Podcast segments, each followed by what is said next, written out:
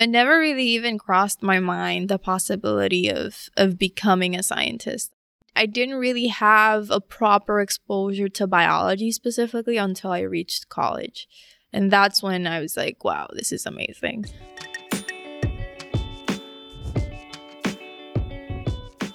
Welcome to season three of Biogenesis, where we get to know a biologist, where they came from, and where they're going next. I'm Raleigh McKelvery from the MIT Department of Biology. And I'm Connor Gearin from Whitehead Institute. This season, we'll introduce you to three graduate students who are breaking the mold. Over the course of their research training, these biologists have shattered the preconceived notions they grew up with about what scientists look like and where scientists come from. Today, you'll meet Yamilex Acevedo Sanchez. Her first exposure to science was through TV, but she's since learned that the media often showcases a narrow swath of the faces behind the discoveries. Now a scientist herself, she's seen firsthand the diversity of disciplines and brain power that fuels the research community.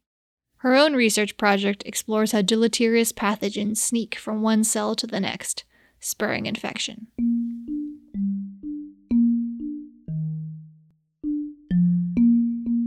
My name is Yamilex Acevedo Sanchez, but I go by Yami because it's easier to pronounce.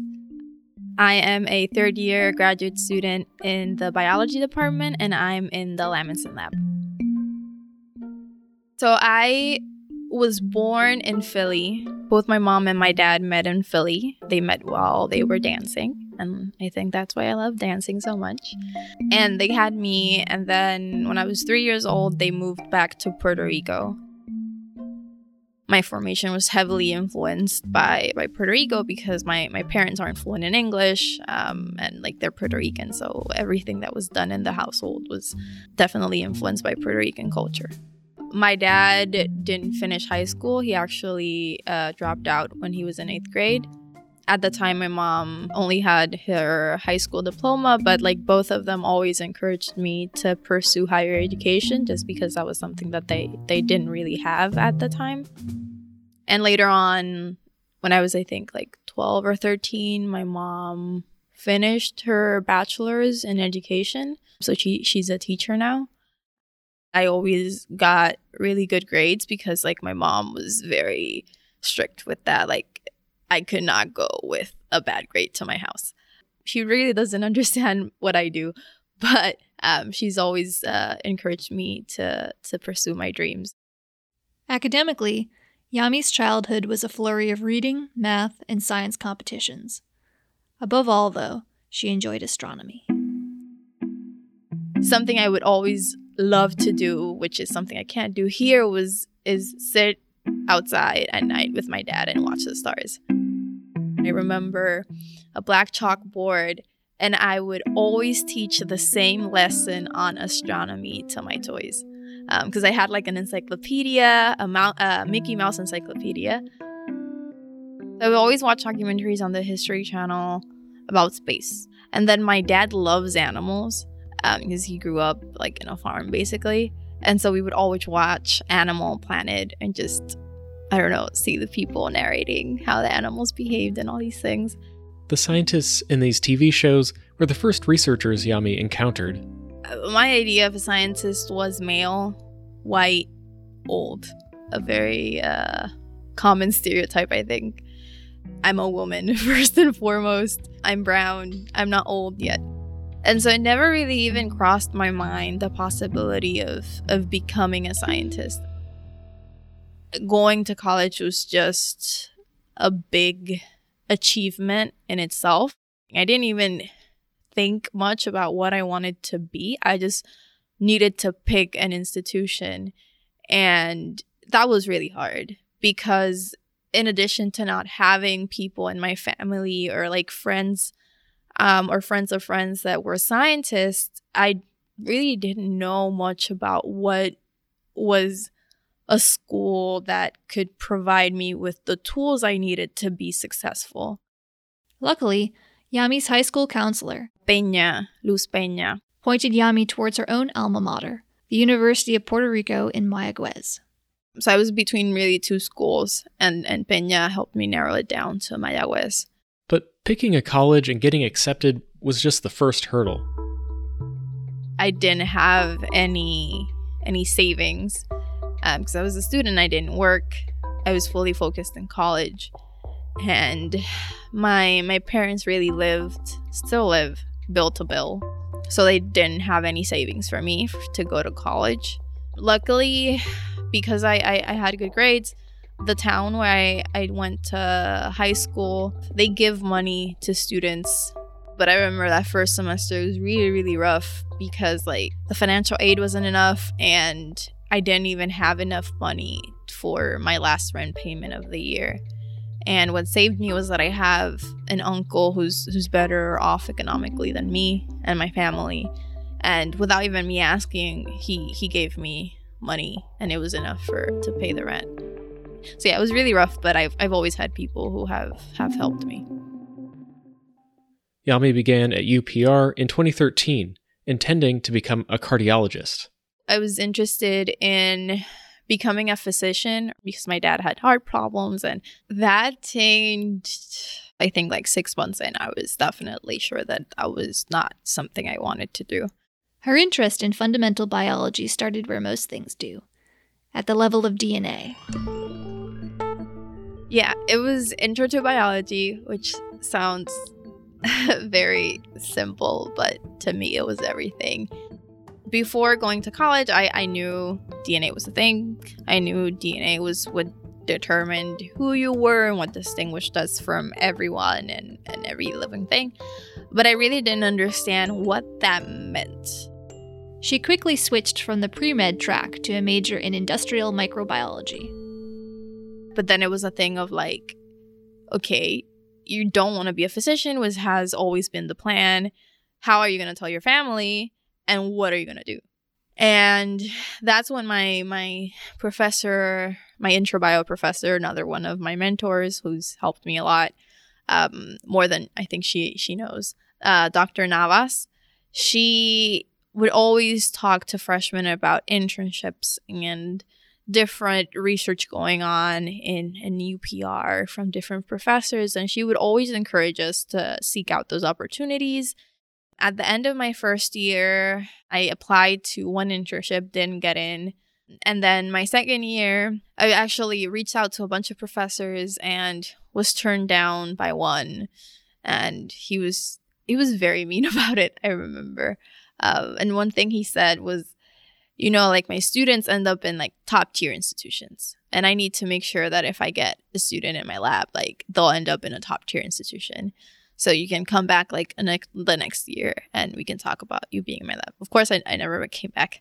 Um, but now I think, well, I'm at MIT now. So, um, but anyways, uh, so yeah, so I, I reached out to a bunch of professors and I didn't get an opportunity, but I applied to an internship and I got the internship in Northeastern University. And that was definitely crucial because after that, when I came back to Puerto Rico, I started working in, in the lab of Dr. Martinez Cruzado.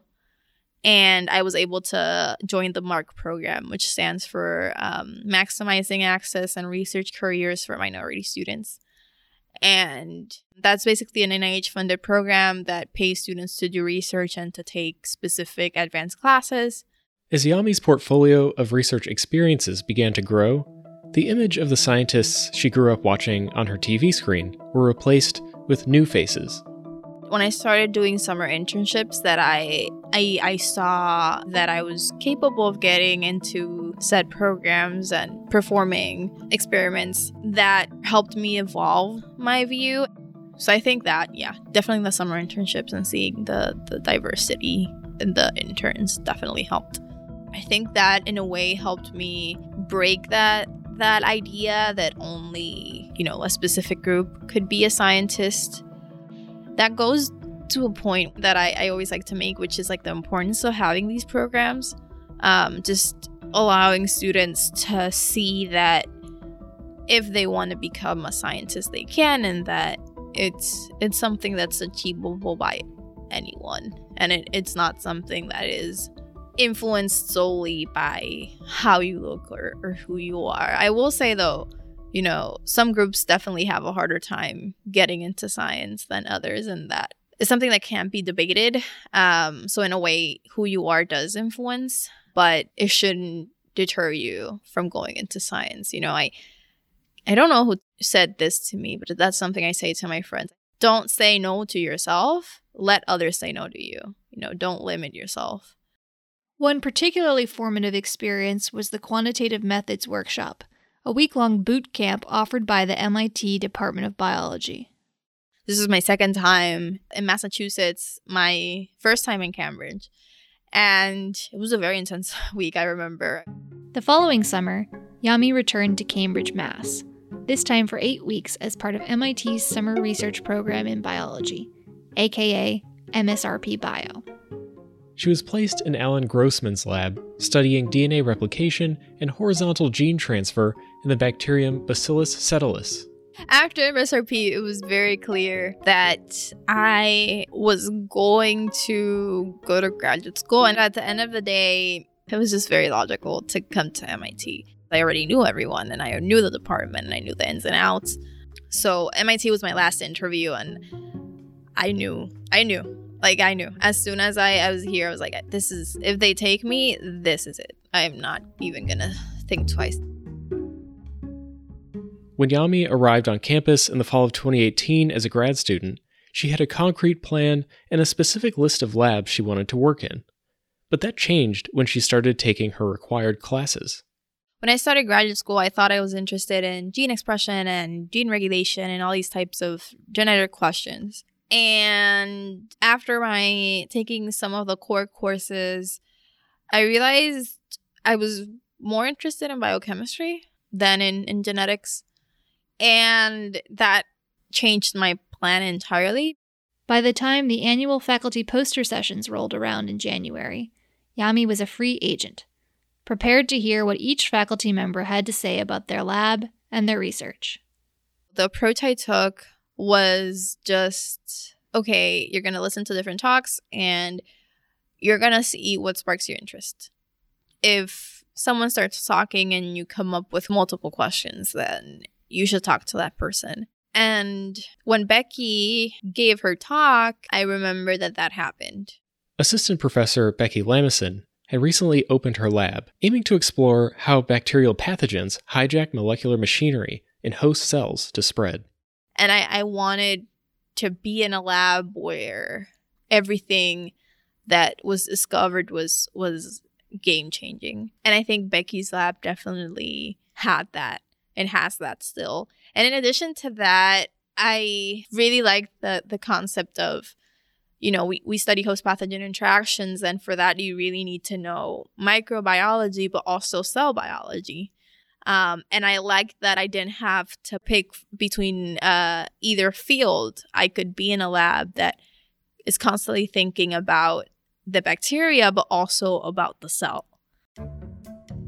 We specifically study Listeria monocytogenes and Rickettsia parkeri.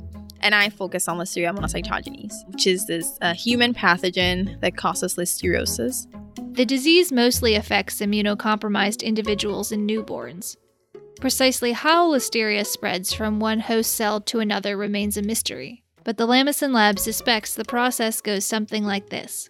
The pathogen enters the host cell and commandeers the host's machinery to assemble a tail of proteins and rocket around, ramming into the cell membrane. That force creates a protrusion poking through to the membrane of the neighboring cell. Somehow, the cell engulfs the protrusion into a membrane bound bubble encircling the pathogen. Once it's safely inside the new cell, Listeria escapes out of its bubble and the infectious cycle continues. As a postdoc at UC Berkeley, Becky conducted a type of genetic screen, known as an RNAi screen, that helped curate a list of potential proteins that could be involved in cell to cell spread. On that list were two types of proteins caveolins and PACSIN2, which healthy cells use to transfer material into the cell through a process called endocytosis. This could signify that Listeria is co opting the host's endocytosis machinery to spur its own spread.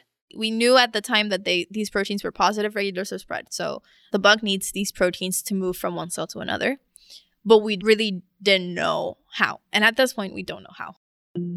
I decided to pick that project because I, I wanted to figure out the molecular, mechanistic type of process that was happening for, for this regulation to happen. And we know that caveolins and PACSIN2 interact, and in their native environment, they form a, a membrane structure called the caveolae that's important for tension buffering and also for trafficking. So we know that they have some sort of involvement, but the types of questions I'm addressing right now are does listeria need this interaction to happen for subtle cell spread to happen? Uh, and how exactly is it that these proteins are facilitating subtle cell spread in listeria? But as of now, I'm just introducing a CRISPR system to the Lamason lab. Before that, all the work we had done was RNAi based. Both RNAi and CRISPR Cas9 are gene silencing tools. RNAi targets the mRNA to prevent protein expression, but CRISPR acts on the DNA to edit the sequence and permanently silence the gene's expression. RNAi is also an older technique that has more off target effects than CRISPR. At the moment, Yami is working to make the cell lines she needs to create a CRISPR system to study the role caveolins and PACSIN2 play in Listeria's spread. Yeah, making the cell lines, validating them just to make sure that they're behaving as the RNAi based work uh, suggests that they should be behaving. And then just addressing some of the the key questions I need to address to launch later pilot experiments. And so now it's a lot of just building and cloning, making cell lines and cloning a bunch of mutants. So a lot of time in the tissue culture room for sure. But Yami also makes space in her schedule to share some of the lessons she's learned with others in the community. I try and split my time between just like doing lab stuff and then like doing other things outside of lab. So I've I've tried to be involved in in kind of like these like diversity outreach types of uh, activities for the department. Her outreach activities include working with MIT Biology and the Office of Graduate Education to recruit students serving as a biopal and mentor to younger biograds, organizing events for the student led biology diversity community, and speaking to younger students back home. Every time I get a chance, I try to talk to students in, in Puerto Rico uh, in high school about like science and just show my face and like, you can be a scientist too. I always think about that and just how much I've learned in, I don't know what, like five or four years it just amazes me. You're not in graduate school because you know everything. If so, you wouldn't be here.